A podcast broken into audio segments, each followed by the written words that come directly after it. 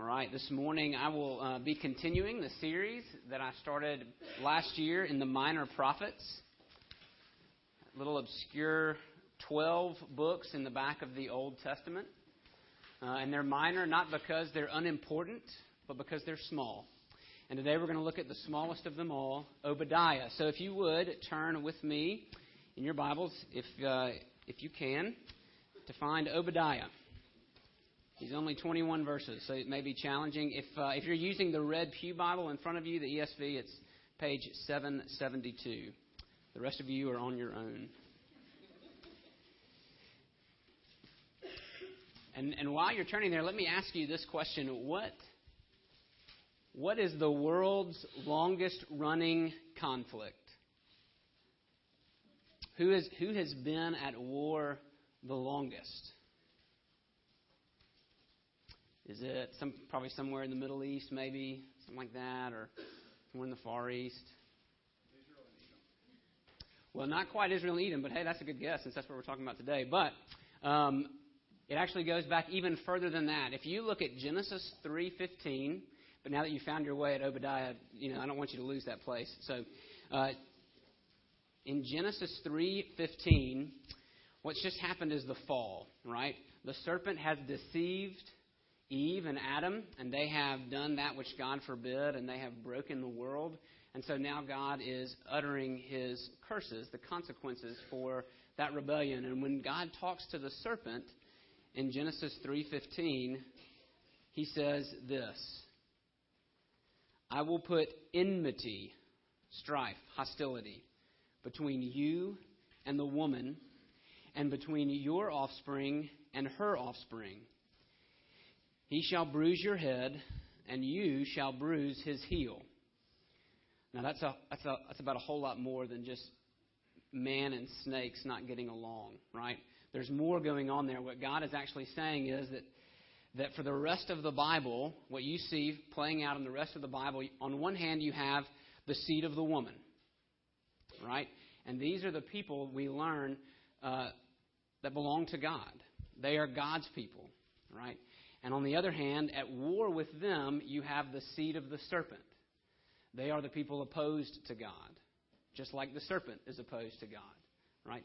And we find out in Revelation that the serpent is Satan himself. And his band of people are against the seed of the woman. They are against God's people. And their hostility has raged from the very beginning, from the fall, until now. Right? Um, that is the world's longest running conflict. And the reason I mention that is because you see, you get a window into that here in the book of Obadiah. All right? We're about to, to read, and as we read, we'll, I'll, we'll, I'll make comments and we'll apply as we go. But here's what's happening in Obadiah it's 586 BC, or actually shortly thereafter. Israel has been sent into exile for her unbelief. So God's people have been destroyed and scattered. Okay? And Edom, their neighbor to the east, saw, saw their opportunity and swooped in, right? Much like a, a vulture waits on a lion to bring down the prey, uh, Edom waited on Babylon to finish Israel up, or at least to, to attack Israel, and then Edom swoops in and they take opportunity. Uh, they take their shot at Israel as well, a shot they've been wanting to take for a long time. And so we come to Obadiah, and this is the first prophet we've studied who actually speaks against an enemy nation. The prophets we've looked at up till now have spoken against Israel for their unbelief, and they've explained why Israel's gone into the exile. But now Obadiah, God gives him a vision, and he sets his face against Edom. And so let me pray, and then we will dive in. Father, now as we turn our attention to this little corner of your word, I pray, we pray, that you would give that supernatural sight we need to understand it. Uh, that as we go back centuries and listen to words that may not make much sense to us, God, would you help them to make sense? Would you even pierce our hearts? Speak to us from Obadiah. We ask it in Jesus' name. Amen. All right, so if you, if you come away with nothing else, here's, when we reach the end of Obadiah, here's what I want you to know that even though God's enemies triumph now, right, and I think we can all uh, attest maybe to this, to this reality that it often seems like bad people get away, right? That those who are opposed to God look like they're winning. What Obadiah tells us is that even though God's enemies triumph now, the Lord will ultimately bring down his enemies and restore his kingdom. Let's see how Obadiah tells us that, starting in verse 1. the vision of Obadiah. Thus says the Lord God concerning Edom. We have heard a report from the Lord, and a messenger has been sent among the nations. Rise up. Let us rise against her for battle. Right, so here's God calling all the other nations to battle. Just as he called Babylon and Assyria to battle against his own people, now he calls these other nations to take down Obadiah. And right there, we learn this that God is the God not just of Israel, but of the whole world. Whether they listen to him or not, all the nations are in God's hands. And he is the one who raises up kingdoms, and he is the one who brings them down. And here's what he says in verse 2 Behold, I will make you small among, among the nations. You shall be utterly despised. The pride of your heart has deceived you, you who live in the clefts of the rock, in your lofty dwelling, who say in your heart, Who will bring me down to the ground? Though you soar aloft like the eagle, though your nest is set among the stars, from there I will bring you down, declares the Lord. Right, so what we see is that it's Edom's pride that causes his fall. Right? Edom uh, existed, right? This nation was a very small one, but it lived in the mountains. And so they had these impregnable fortresses built into the sides of the mountains. And you can tell, right, that they're, they're up there gloating. They're up there looking down on their enemies, saying, we're secure. We're invincible. Who can touch us? Who's going to bring us down? And God says, I am. Right? Um, and that's really and that's really what that's really what pride does, right? That's what that's really the sin of pride that we we begin to think much of ourselves. We begin to think much of our security. And so Edom, rather than being humbled by what they saw happening to Israel, they were proud. But God says this, verse 5 If thieves came to you, if plunderers came by night, how you have been destroyed. Would they not steal only enough for themselves?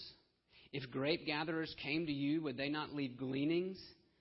How Esau has been pillaged, his treasures sought out. Right. so if, if a thief comes he's only going to take away what he can carry, right? Thieves only steal what they can get away with. Grape harvesters, they will leave some crop behind in the field. They're going to leave gleanings. But God says, that's not what's going to happen when I come. When I come, I'm taking everything, right? You will be thoroughly destroyed. You will be completely pillaged. Nothing will be left behind. Verse 7 All your allies have driven you to your border. Those at peace with you have deceived you. They have prevailed against you. Those who eat your bread have set a trap beneath you. You have no understanding. Esau was proud of their security, and they were proud of their allies, right?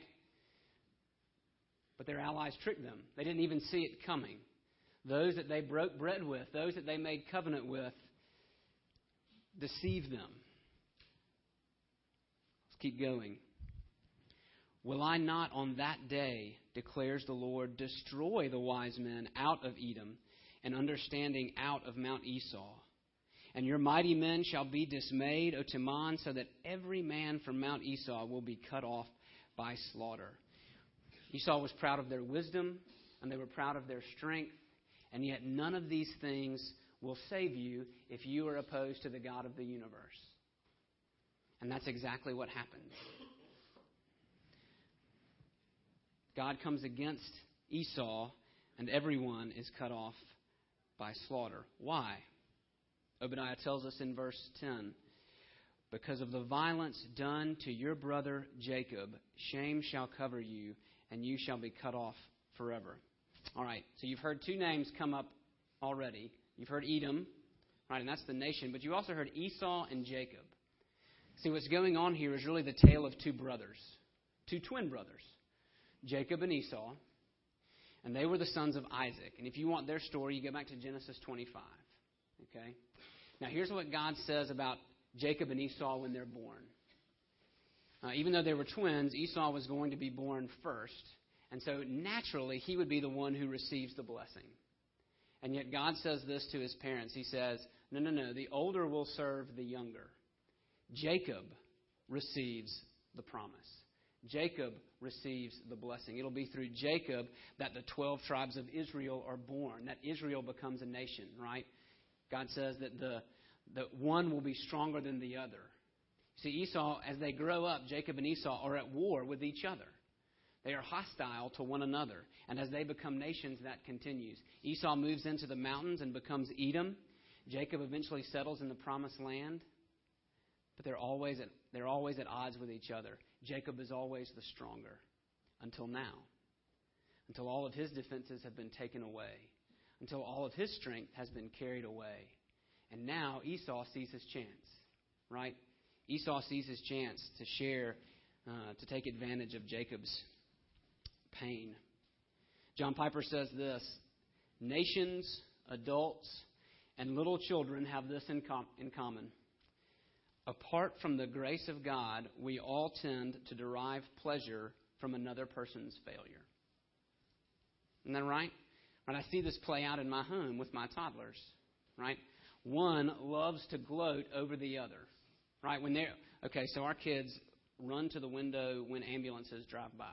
They just they like to see the ambulances. They like the lights and all the sound. Um, one who shall remain nameless, if if another misses the opportunity to see the ambulance, the older one will say, "You missed it." Right? Now that's a that's a light example, but you all know this to be true, right? We love to gloat over the misfortunes of another. It makes us feel better. It diminishes our failures and makes our successes look better. And so we know what Edom felt. Right? We can resonate. Here's what Edom does to Israel. Verse 11. On the day that you stood aloof, on the day that strangers carried off his wealth and foreigners entered his gates and cast lots for Jerusalem, you were like one of them. But do not gloat over the day of your brother in the day of his misfortune. Do not rejoice over the people of Judah in the day of their ruin. Do not boast in the day of distress. Do not enter the gate of my people in the day of their calamity. Do not gloat over his disaster in the day of his calamity.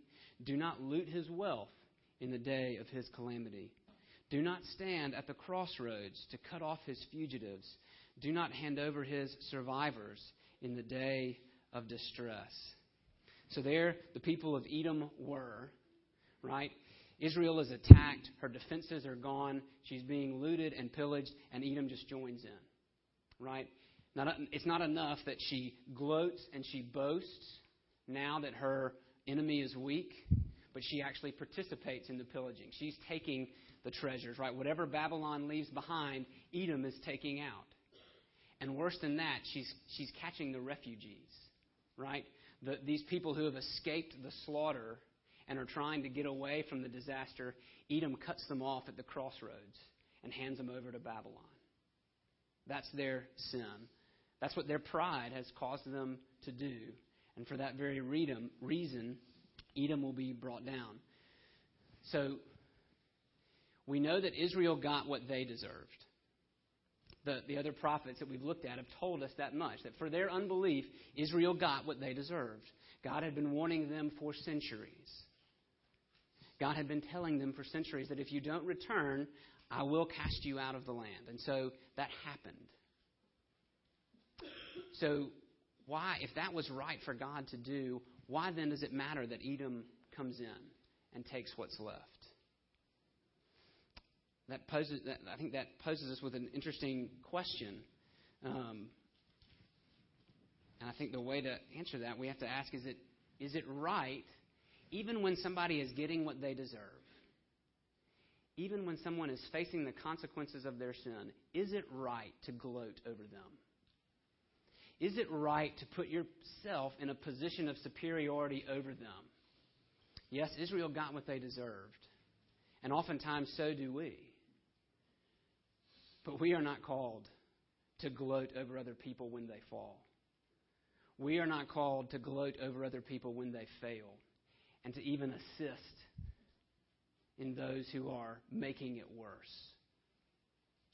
Right? In fact, if we're talking now for the New Testament, for the believer, we're not called to, to shun and gloat over the people who fall. We're called to help, right?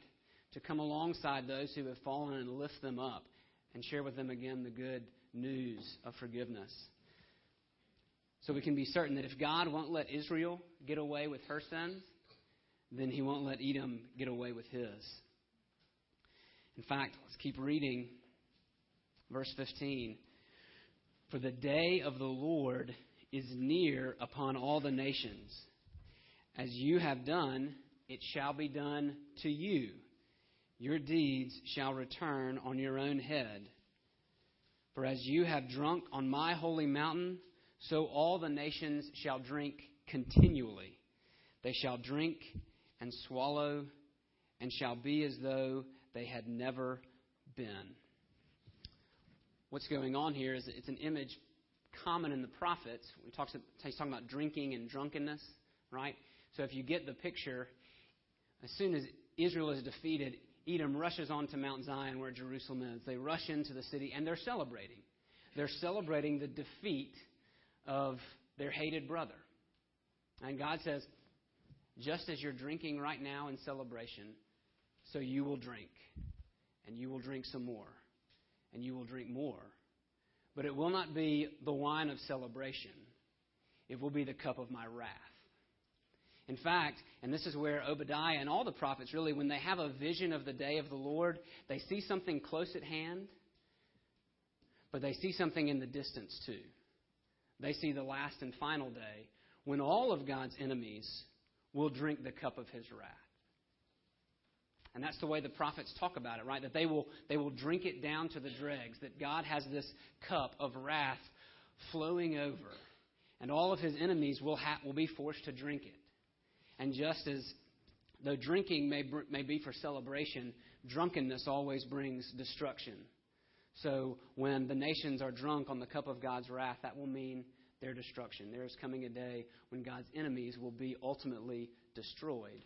Does that, does that make you uncomfortable? Um, right? I mean, that's kind of an offensive thought to us, especially now when we feel like, no, you know, that's that's a little harsh, that's a little overbearing. And maybe one of the ways we can try to, to get out from underneath that difficult question of why God is speaking so judgmentally is we say, well, that's Old Testament. And now we have the New Testament. So let's address, address that objection first. There is a unity between the, between the two testaments. God is the same yesterday, today, and forever. The, the, the authors of the New Testament understood that they were following the God of the Old Testament. So they are one and the same. Even Jesus himself, in Matthew 10, right, he says, I did not come to bring peace, but a sword. And what he's saying is, right? That, that he is going to divide people. He is going to divide even families between those who follow him and those who do not follow him, right? That allegiance matters. And so there is no there is no such thing as two testaments, two different gods. They are the same God, uh, and Jesus is the revelation of that God. And you cannot read the New Testament uh, and not see God bringing judgment reading the book of Revelation, but even earlier than that.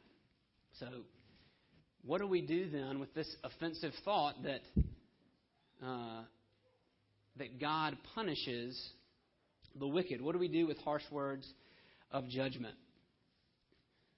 Consider it from this perspective. Even if you, even if you don't believe in God, even if you don't believe in the God of the Bible, you love justice. You want justice. Almost everyone on the planet wants justice, right? Maybe the exception of a few. Right? So much so that we even have concepts like karma, right? You get what you deserve. What goes around comes around, right? We've said, we, we say all that. Well, if that's true, if we want justice, if that's built in, if we, if we have this idea that what someone, that, that evil cannot go unpunished, that's what's going on here. In fact, the good news is the Bible doesn't give us an impersonal force like karma or fate that just kind of brings around what we deserve. What we actually have in the Bible is a personal, good, and just God who sees everything and who knows everything. He judges impartially. And here's even the even better news than that. He gives mercy to those who seek it. Right? James 4 7, God opposes the proud, but gives grace to the humble. So, what we see in Obadiah really isn't all that offensive. What we see in Obadiah is God being God. God saying to those, to those proud enemies who oppose him and who hurt his people, he says, to, he says to them, I will bring you down, and you will be no more. Have you ever met an Edomite? A person from Edom? Have you ever met a Philistine? No. If you were to go to Edom today, fly right now over there, do you know what you'd find? Ruins. Impressive rock cities with nobody in them. God, is, God keeps his promises. But I, have, I bet you have met a Jew. I bet you have met a descendant of Israel. So don't let this, it should unsettle us, but don't let it be offensive. What we see here in Obadiah is God meting out his justice. Right? And, if, and, and to be honest, you want a God who does that. Right? The, the all inclusive granddaddy in the skies who kind of winks at sin over here and winks at sin over there. You don't want that. At least you don't want it when you've been hurt, when you've been wronged, when those who are, who are powerful have taken advantage of you. No, you want justice. And, God, and what God says through Obadiah is even though it looks like justice won't be done, even though it looks like the evil people are going to win, there is coming a day when things will be made right and when the evil will get exactly what's coming to them. But what about the people of God? What's in store for those who love God? Verse 17. In Mount Zion there shall be those who escape, and it shall be holy. And the house of Jacob shall possess their own possessions. And I want you to hear that word possess because you're going to continually hear it. The house of Jacob shall be a fire and the house of Joseph a flame, and the house of Esau stubble. They shall burn them and consume them, and there shall be no survivor for the house of Esau, for the Lord has spoken. Those of the Negeb shall possess Mount Esau, and those of the Shephelah shall possess the land of the Philistines. They shall possess the land of Ephraim and the land of Samaria, and Benjamin shall possess Gilead. The exiles of this host of the people of Israel shall possess the land of the Canaanites as far as Zarephath.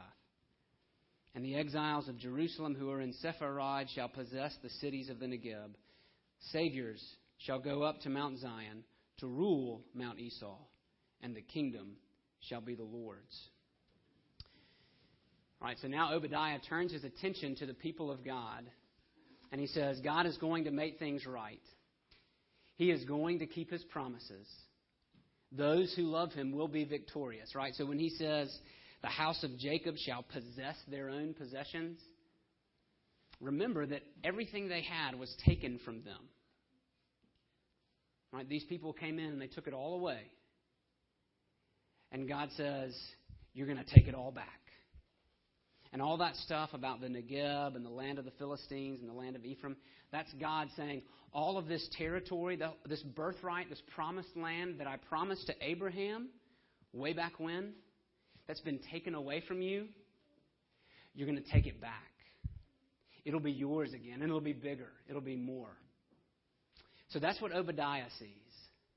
Obadiah sees these people coming back and claiming their birthright, claiming this land, claiming their possessions away from their enemies. And here's what the New Testament tells us Obadiah's, Obadiah's vision is so much bigger. It's not just this little strip of land in the Middle East we call Palestine.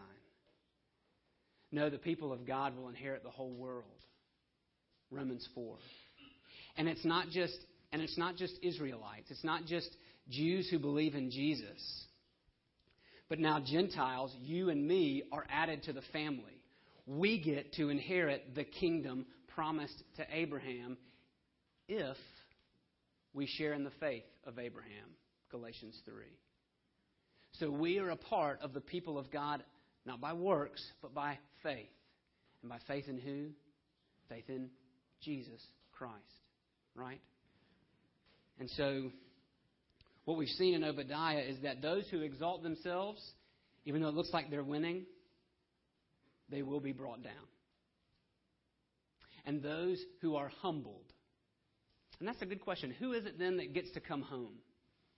If Israel is cast out for her unbelief, and Obadiah and Edom is brought down because of their pride, then who are these people? Who are the escapees? Who are the people who are rescued who get to come back to Mount Zion? It's the humbled, right? Those who have seen their sin and have returned to the Lord for his mercy. They inherit the kingdom. Those who were conquered, Romans 8, become the conquerors because they belong to Jesus. All right, so what what do we learn from Obadiah as we wrap up? First, and we already said this, that God is God over all, over all nations, not just Israel. And it bears saying that uh, the United States, like all the other civilizations before it, will not last forever. The kingdom of God will last forever. And so let's say that, that our hope is not in our security, it is not in our military power. It is not in our wisdom. It is not in our allies. Because just like they failed Edom, they will fail us. Our hope is in the Lord. His kingdom lasts forever. And so we ought to be careful of pride because it can just as easily deceive us as it did Edom. God opposes the proud but gives grace to the humble. But here we sit at the dawn of 2015 What is Obadiah telling us for this new year, for the life ahead? Our hope is not in that the world will recognize you, Christian.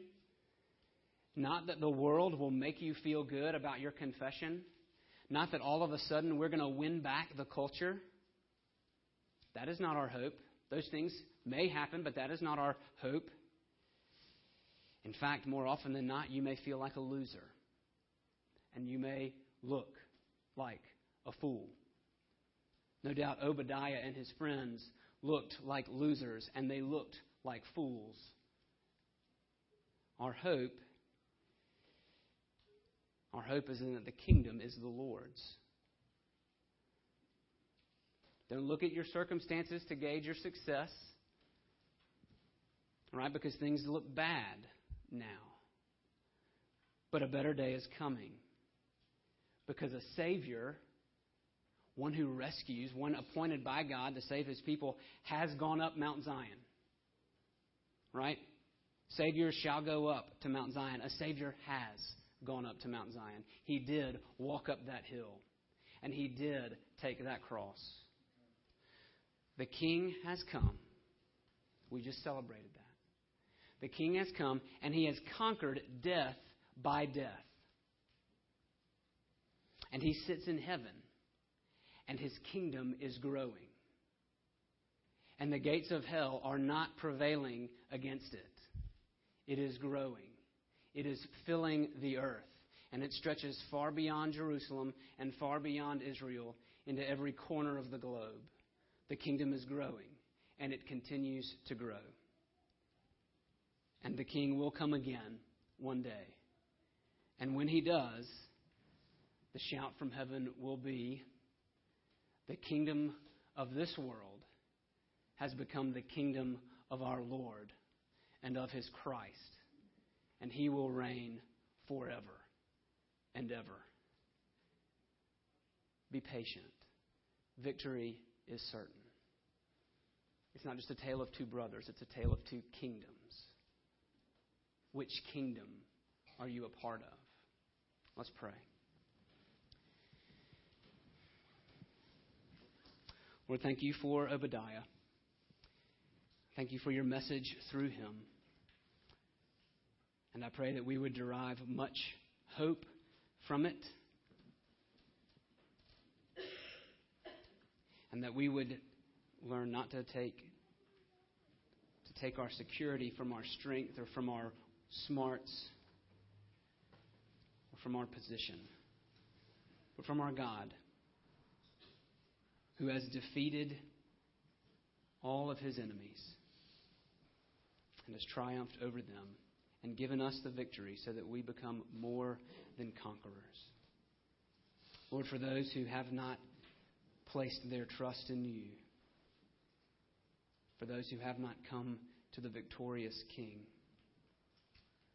I pray that they would be humbled, that they would seek your mercy